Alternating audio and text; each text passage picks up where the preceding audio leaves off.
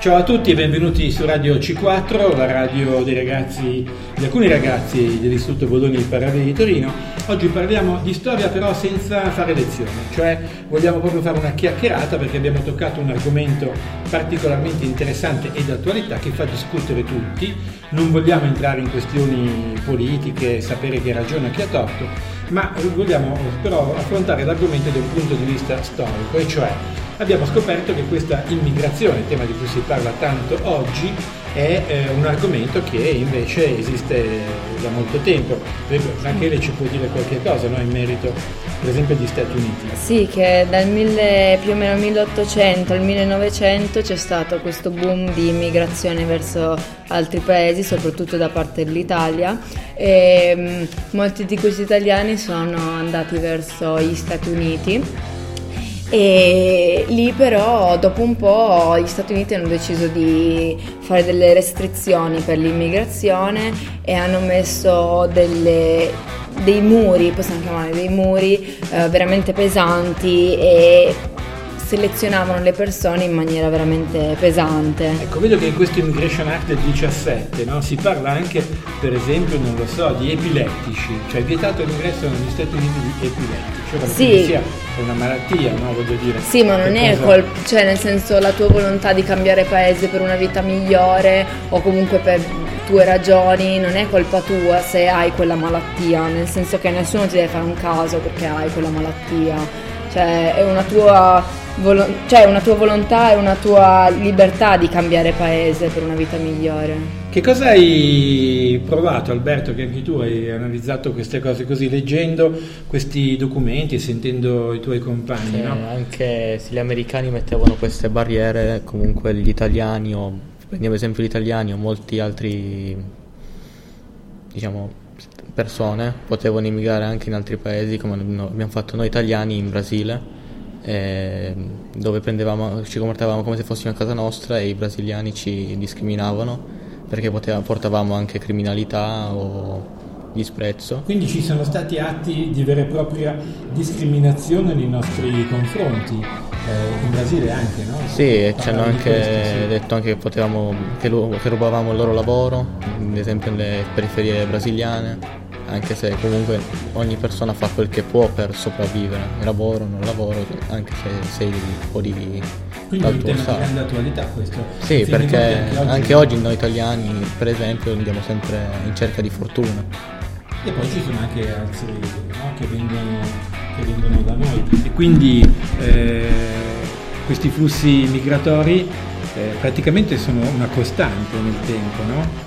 Sì, perché comunque eh, diciamo noi italiani siamo comunque stati fra i primi a lasciare appunto il nostro paese per andare in cerca di fortuna, lavoro, a mettere su famiglia, a trovare un posto migliore in cui vivere e quindi comunque l'immigrazione è proprio per questo, cioè cambi posto per appunto star meglio e cercare di vivere anche meglio e trovare più fortuna e tutto il resto, mettere su famiglia e e quindi ho, ho anche scappare da guerre, eh, fame. Certo, scappare eh, da guerre, da conflitti, è chiaro, no? che spinge l'essere umano a trovare un'altra sistemazione.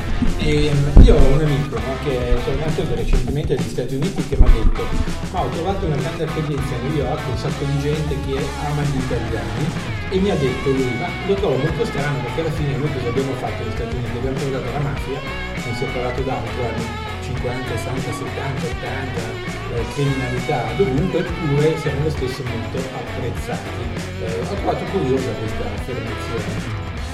Sì, secondo me dipende anche dal, dall'andamento, del, dal nostro comportamento negli anni, appunto dal, dai primi anni dell'immigrazione fino ad oggi.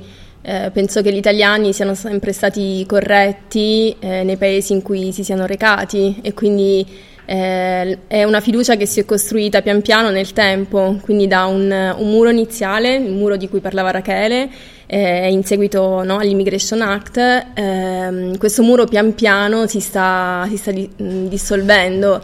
Eh, quindi la, la, paura verso lo straniero, verso il diverso, eh, è una paura che eh, può essere vinta sia attraverso una, una cultura dell'accoglienza quindi la cultura verso la, l'abbattimento delle, delle, diversità, ma anche attraverso un rapporto di fiducia che deve essere dato allo straniero, ma allo stesso tempo lo straniero deve mostrare eh, la sua volontà di, di, integrarsi, quindi diciamo che è un rapporto di reciprocità. Reciprocità, certo. Sì. E, ehm, vorrei concludere questa trasmissione molto interessante eh, facendovi una domanda, ma voi personalmente, una domanda a cui rispondete individualmente, in quale paese, a parte l'Italia, no? quindi in quale altro paese vi piacerebbe provare a vivere, così a fare un'esperienza di vita, di lavoro? Gran Bretagna. La? Gran Bretagna. Gran Bretagna perché? Perché potrebbe dare delle... Cioè siamo, è molto messa meglio economicamente rispetto all'Italia. Parli di Londra? Londra, Londra in genere. In genere perché diciamo dà molte più prospettive ai giovani di poter lavorare. Eh, questo è vero, eh. sono stato recentemente a Londra, ho incontrato tanti italiani che lavorano, ci sono un milione di italiani a Londra, un milione. Oltre un milione lavorano tutti e si adattano anche a svolgere diversi lavori, anche per studiare, per fare anche altre cose.